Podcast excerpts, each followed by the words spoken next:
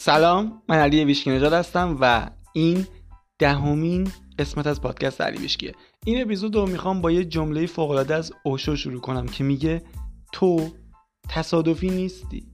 دنیا به تو نیاز داره. بدون تو چیزی در جهان کمه و هیچ کسی نمی‌تونه جای تو رو پر کنه.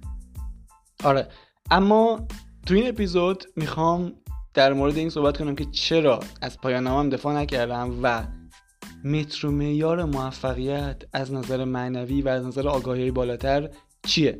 بزن بریم که این اپیزود رو بشنویم.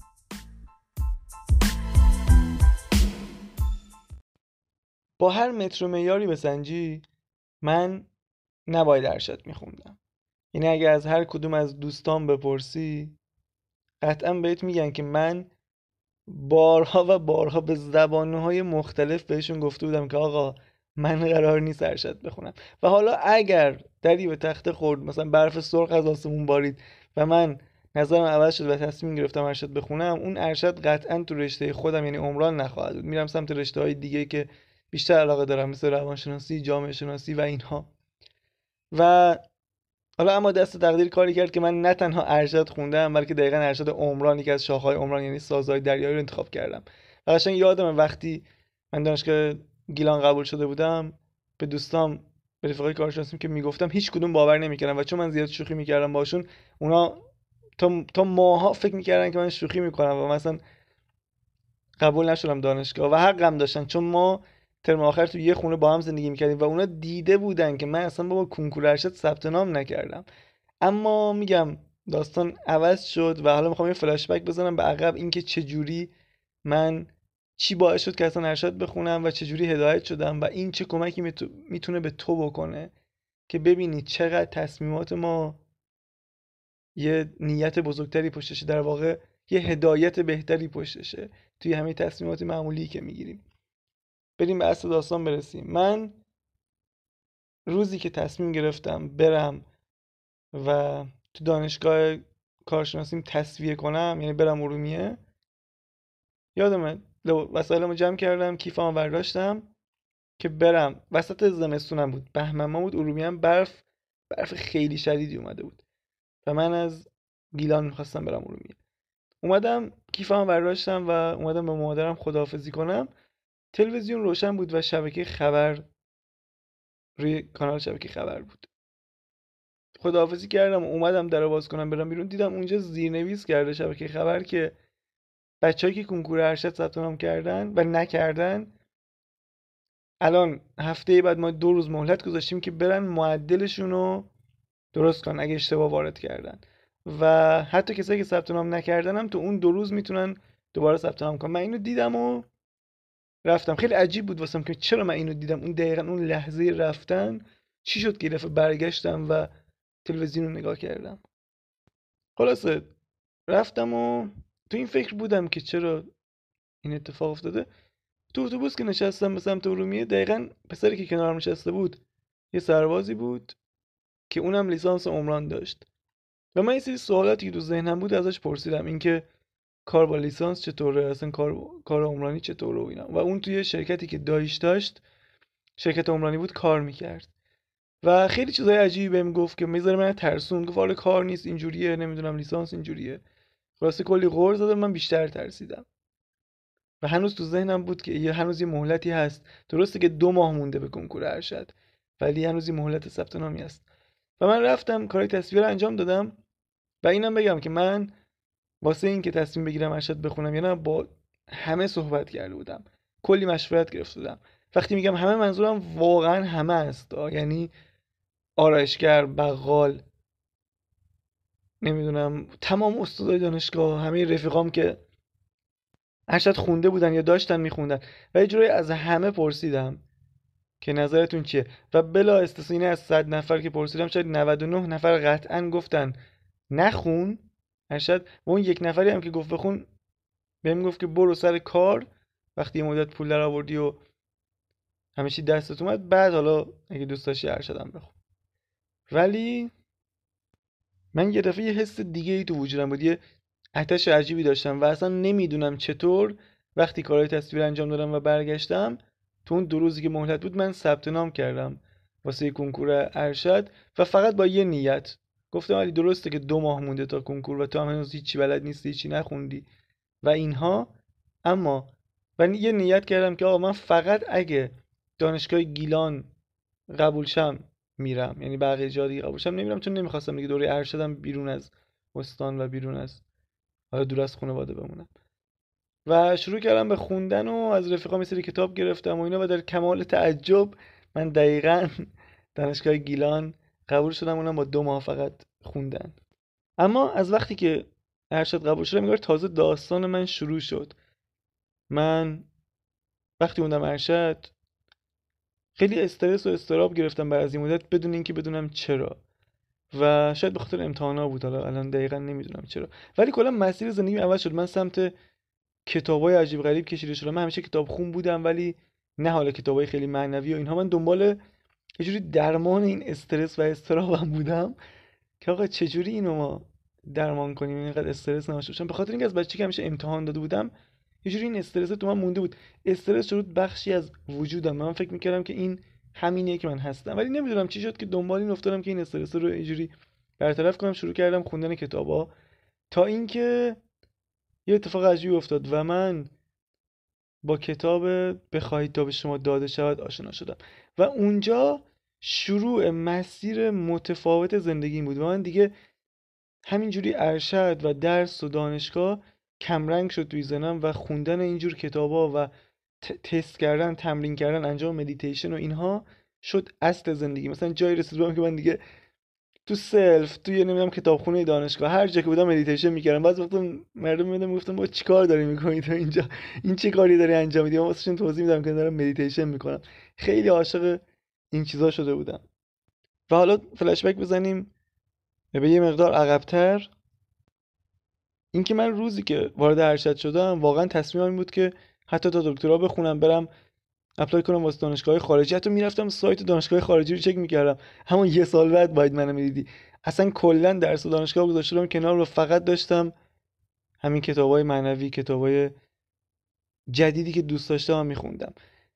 اما کلا میگم معلوم بود که پلن زندگیم عوض شده چون توی دوران ارشد خیلی اتفاقات عجیب واسه افتاد و اون دپرسی شدیدی که داشتم. اونم توی همین دوران ارشد بود که حالا تو اپیزودهای بعد راجع به اون کامل توضیح میدم که اصلا اون علتش چی بود.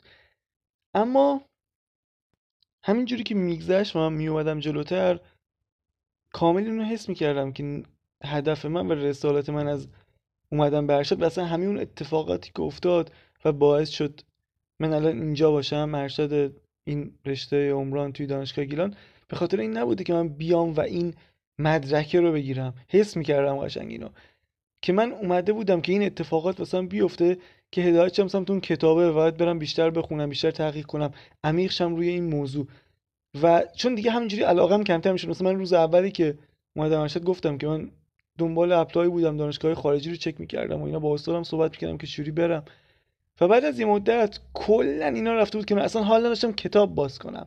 کتابای درسی یعنی باز کنم. فقط امتحان می‌دادم و موقع امتحانا درس میخوندم و درس رو پاس می‌کردم.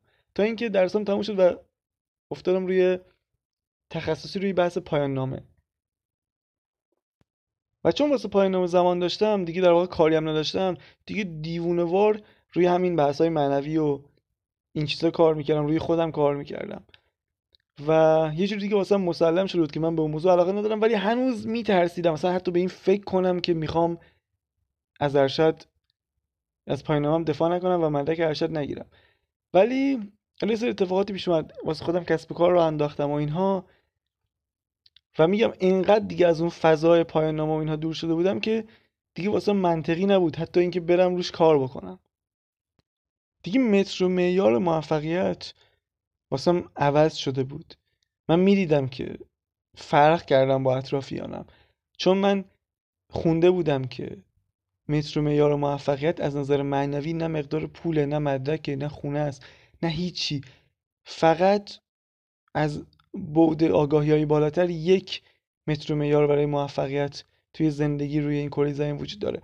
و اون میزان شادی و خوشحالی که تو هر لحظه توی زندگی داری تجربه می‌کنی. و یه روز این سوال از خودم پرسیدم. گفتم علی الان تو نیاز داری به این مدرک کارشناسی ارشدت که خوشحال باشی؟ و جوابم خیلی واضح بود. یه نه. یه نه خیلی بزرگ. و گفتم پس چرا می‌خوای اینو تمومش کنی؟ چرا می‌خوای الان بری روزی چهار پنج ساعت وقت بذاری روی پایانامه کار کنی؟ با نرم سنگین کار کنی عجیب غریب کار کنی یادش بگیری ولی در حالی که نه علاقه داری بهش حتی علاقه میگم کم شده بود اینجوری نبود که از اول علاقه نداشته باشم. از اول علاقه داشتم ولی توی این مسیر کاهش پیدا کرده بود. و چون جوابم نبود و خیلی این واسم واضح بود دیدم که آره من به خاطر ترسی که دارم به خاطر حرف مردم به خاطر اینکه پدر مادرم چه فکری می‌کنن اینکه دوستام هم کلاسیام رفیقام فامیلام چه فکری می‌کنن می‌خوام اینو تموم کنم در واقع برم از این ارشد دفاع کنم. و اونجا گفتم ولی اینو بذار کنار کلا. کلا نرو دنبال پایان نامه نرو دنبال دفاع کردن. و گرفتن مدرک کارشناسی ارشد کلا بیخیال شو شاید کلا گفتم. و این تصمیم اصلا راحت نبود. یادم شبا کلی گریه می‌کردم. گفتم خدای من اینو چجوری بگم به پدر مادرم به خانواده‌ام به اطرافیانم؟ ولی گفتم اشکال نداره. من فعلا به کسی نمیگم به خودم زمان میدم. ولی آره خیلی میترسیدم. مثلا اسمش که میومد وحشت می‌کردم. مثلا اسم پایانامه ارشد اینا. ولی چند ماه که گذشت یه ذره اعتماد به نفسم رفت بالاتر یه ذره روی خودم کار کردم. یه ذره شفافتر شد ذهنم توی این موضوع. خودم هم به این باور رسیدم که این تصمیم تصمیم درستیه. و بعد شروع کردم به گفتن به بقیه. برخورد اکثرا خوب بود ولی خب یه اتفاقی افتاد.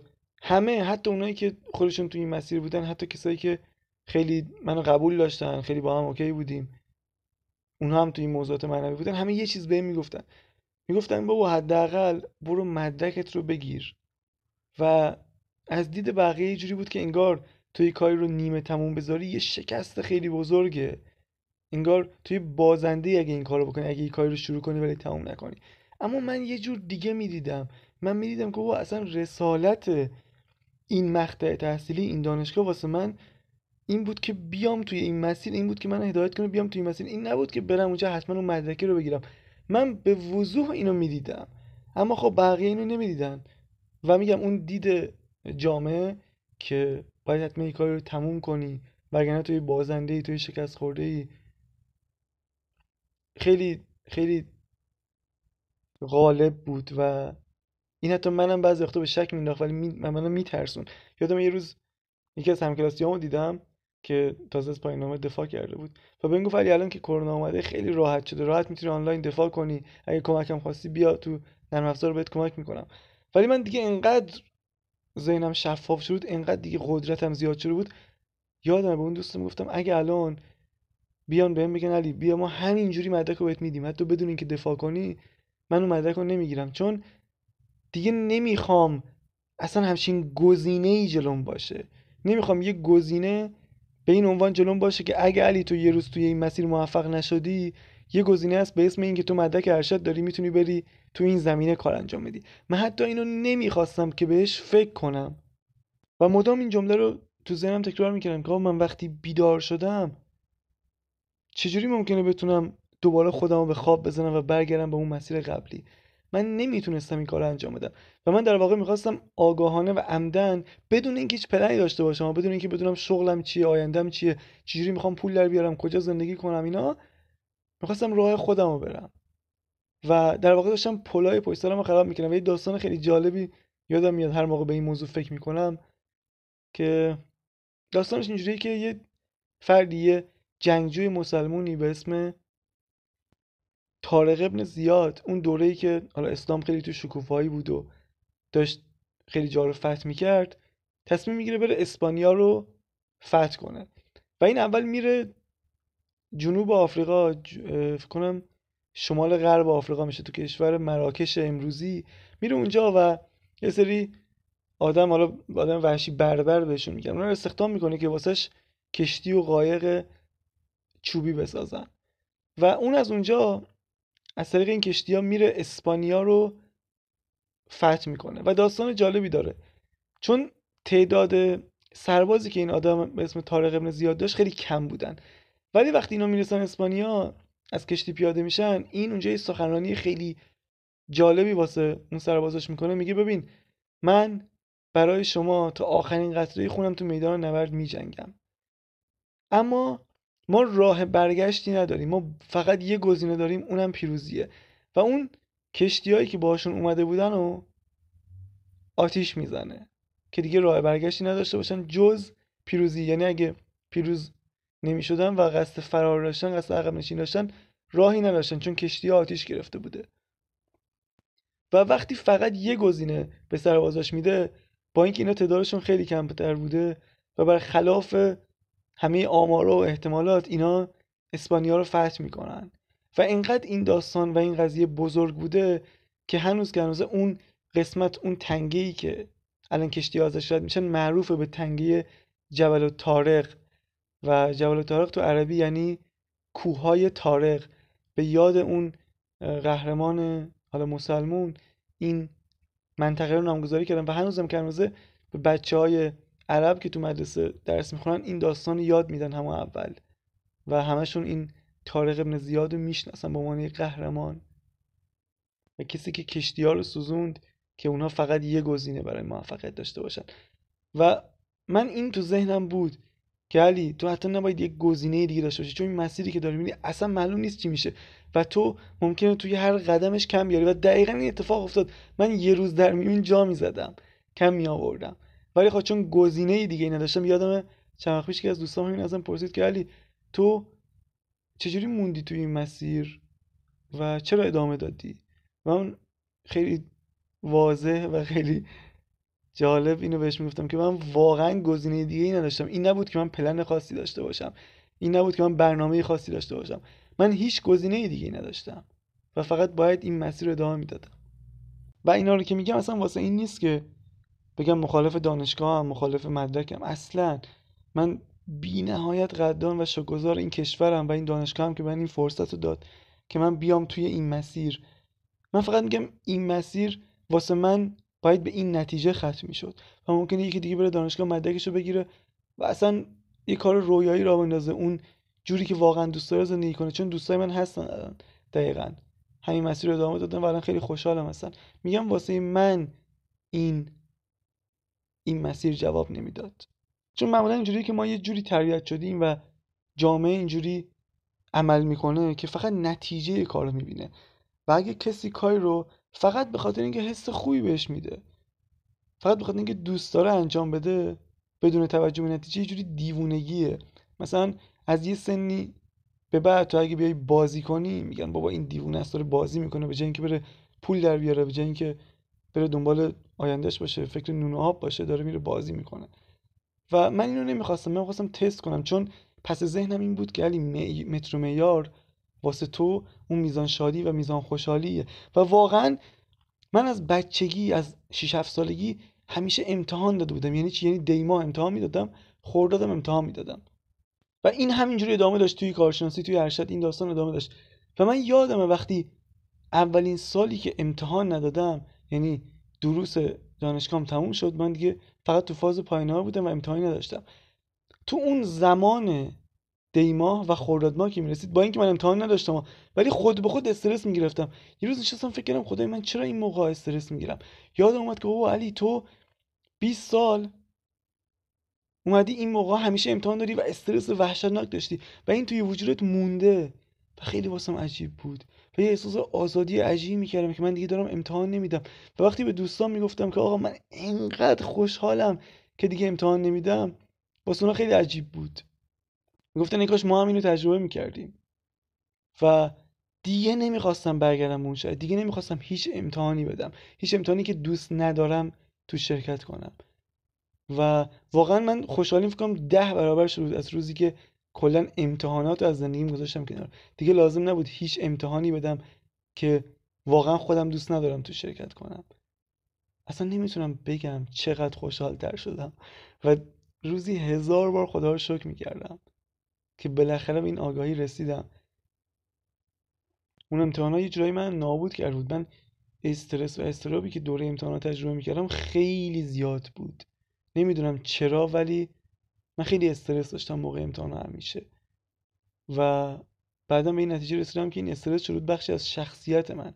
اینقدر که مدام تجربهش کرده بودم نمی‌تونستم خودم و, این علی رو بدون استرس تجربه کنم. و وقتی امتحانا رو تموم شد کلا امتحان رو گذاشتم کنار دیدم اصلا یک نوع از سبک زندگی دیگه واسم وجود داره. من می‌تونم خوشحالتر باشم می‌تونم بدون می‌تونم بدون استرس زندگی کنم و این اصلا یه گزینه است برام. و اونجا بود که مصممتر شدم توی این مسیرم. متر میارم رو گذاشتم فقط روی شادی و میزان شادی که الان دارم. و حتی این پادکستم تو همون مسیره. یعنی این پادکست از نظر خیلی دیوونگیه. چون من تو اینستاگرام داشتم فعالیت می‌کردم و اوضاعم خوب بود. و خب الان چجوری داستان؟ همه اتش دیده شدن دارن. همه دارن تو اینستا خودشون رو می‌کشن که follower بگیرن. دیده بشن پستاشون بره explore محتواشون محصولشون رو بفروشن. بعد تو اونو ول کردی اومدی اینجا داری پادکست درست می‌کنی. ولی واسه من یه چیزی فراتر از اینا بود. توضیح اینا یه مقدار سخته. من تو اینستاگرام نمی‌تونستم اونجوری که دوست دارم محتوایی ارائه بدم. که به مردم کمک کنه. چون من اسم می‌کردم واسه اینکه بتونم اون چیزی که تو ذهنم ارائه بدم باید طولانی تر صحبت کنم و شاید توی 15 ثانیه استوری و توی نمی‌دونم دو سه دقیقه پست اینستاگرام نشه این فرمت نباشه برام. و اونجا بود که تصمیم گرفتم اصلا همه چی رو رها کنم. اون کاری که دوست دارم انجام بدم واسه من پادکست فرمت درستش بود. حتی اگه هیچ کس نشنوه اینو. پادکست واسه من علاقم بود عشقم بود و کاری بود که واقعا دوست داشتم. و الان واقعا خوشحالم حس خوبی به میده دارم این کار انجام میدم. با اینکه الان که من دارم این قسمت ده رو ضبط می‌کنم و ده قسمت در واقع نه قسمت منتشر شده من هنوز به هیچ کس نگفتم که من پادکست دارم. یعنی حتی نرفتم تو پیجم اعلام بکنم. و فقط, فقط و فقط اینو به خاطر اون حسی که بهش دارم و اون علاقه که دارم می‌خوام انجام بدم. و اما یه چیز دیگه هم می‌خوام اضافه کنم به این اپیزود که یه ذره ذهنتو شفافتر کنه دوست دارم همیشه علاوه بر تجربه خودم اون آگاهی های بالاترم انتقال بدم که کمک کنه به کسی که داره میشنوه. چند وقت پیش صحبتی از آبراهام میشنم آبراهام همون چنل استر هیکس کسی که اون آگاهی بالاتری که از طریق استر مفاهیم رو انتقال میده. مفاهیمی مثل انرژی ارتعاش قانون جذب و اینکه جهان هستی چجوری داره کار می‌کنه از نظر معنوی. آبراهام یه حرف خیلی جالبی زد که نشست توی وجودم. آبراهام گفت شاید الان واسهتون عجیب باشه ولی به زودی مردم توی این کره زمین به جایی می‌رسن که اولویت اولشون دیگه چیزای بیرونی نیست. اولویت اولشون فقط شادی و خوشحالیه. و شاید شما الان تو جایی که هستین اینو نتونین درک کنین و نتونین بپذیرین چون پول و نمی‌دونم دیده شدن و خیلی چیزای دیگه واسه تو مهمه. ولی به زودی جهان به این نقطه می‌رسه که شادی و خوشحالی میشه اولویت اول.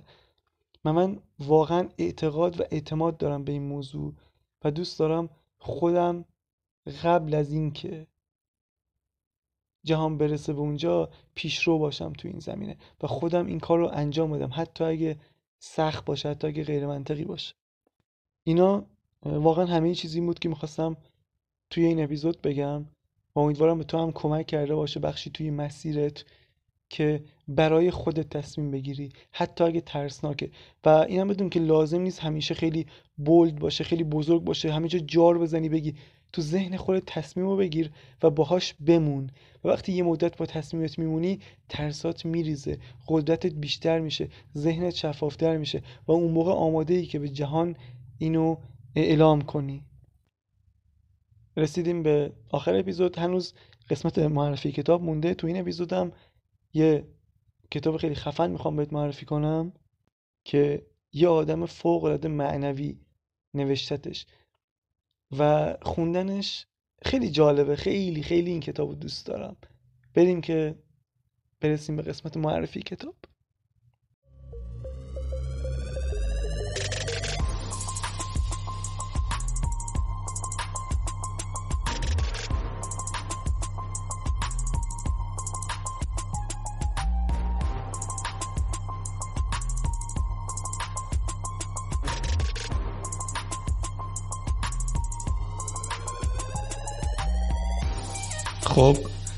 نوای ملکوتی این بلبلی که رویم قناریه فکر کنم داره اینجا چه چه می‌زنه. بریم سراغ معرفی کتاب. کتابی که این قسمت می‌خوام معرفی کنم بهت اسمش هست هفت قانون معنوی موفقیت. اثر نویسنده معروف دیپاک چوپرا. دیپاک چوپرا رو احتمالا همتون بشناسین. خیلی آدم معنوی تو زمینه مدیتیشن و آگاهی و اینها کار می‌کنه و خیلی هم کتاب نوشته ولی این کتاب در واقع میشه گفت معروفترین و پرفروشترین کتابشه. که اومده توش هفت قانون خیلی جالب که کاملا معنوی هن و خیلی راحت میشه توی زندگی ازشون استفاده کرد و توضیح داده و یه قلم خیلی شیوا و باحالی داره که خوندن کتاب خیلی لذت بخش می‌کنه. من ترجمه رو که نگاه کردم اکثرا خوب بودن تنها توصیه‌ای که دارم اینه که از ترجمه خانم گیتی خوشتل استفاده نکنین چون ترجمه ایشون یه مقدار سنگینه چون خودشون شاعر بودن یه مقدار ادبیات و لغات سخت و سقیلی داره و درک موضوع یه مقدار سخت می‌کنه. هر ترجمه غیر از ترجمه ایشون به نظرم بهتون کمک می‌کنه که راحتتر درک کنین موضوع این کتاب و این هم از این از معرفی کتابمون. دمت گرم که تا آخر اپیزود با من همراه بودید. باقی به شدت بقایتان.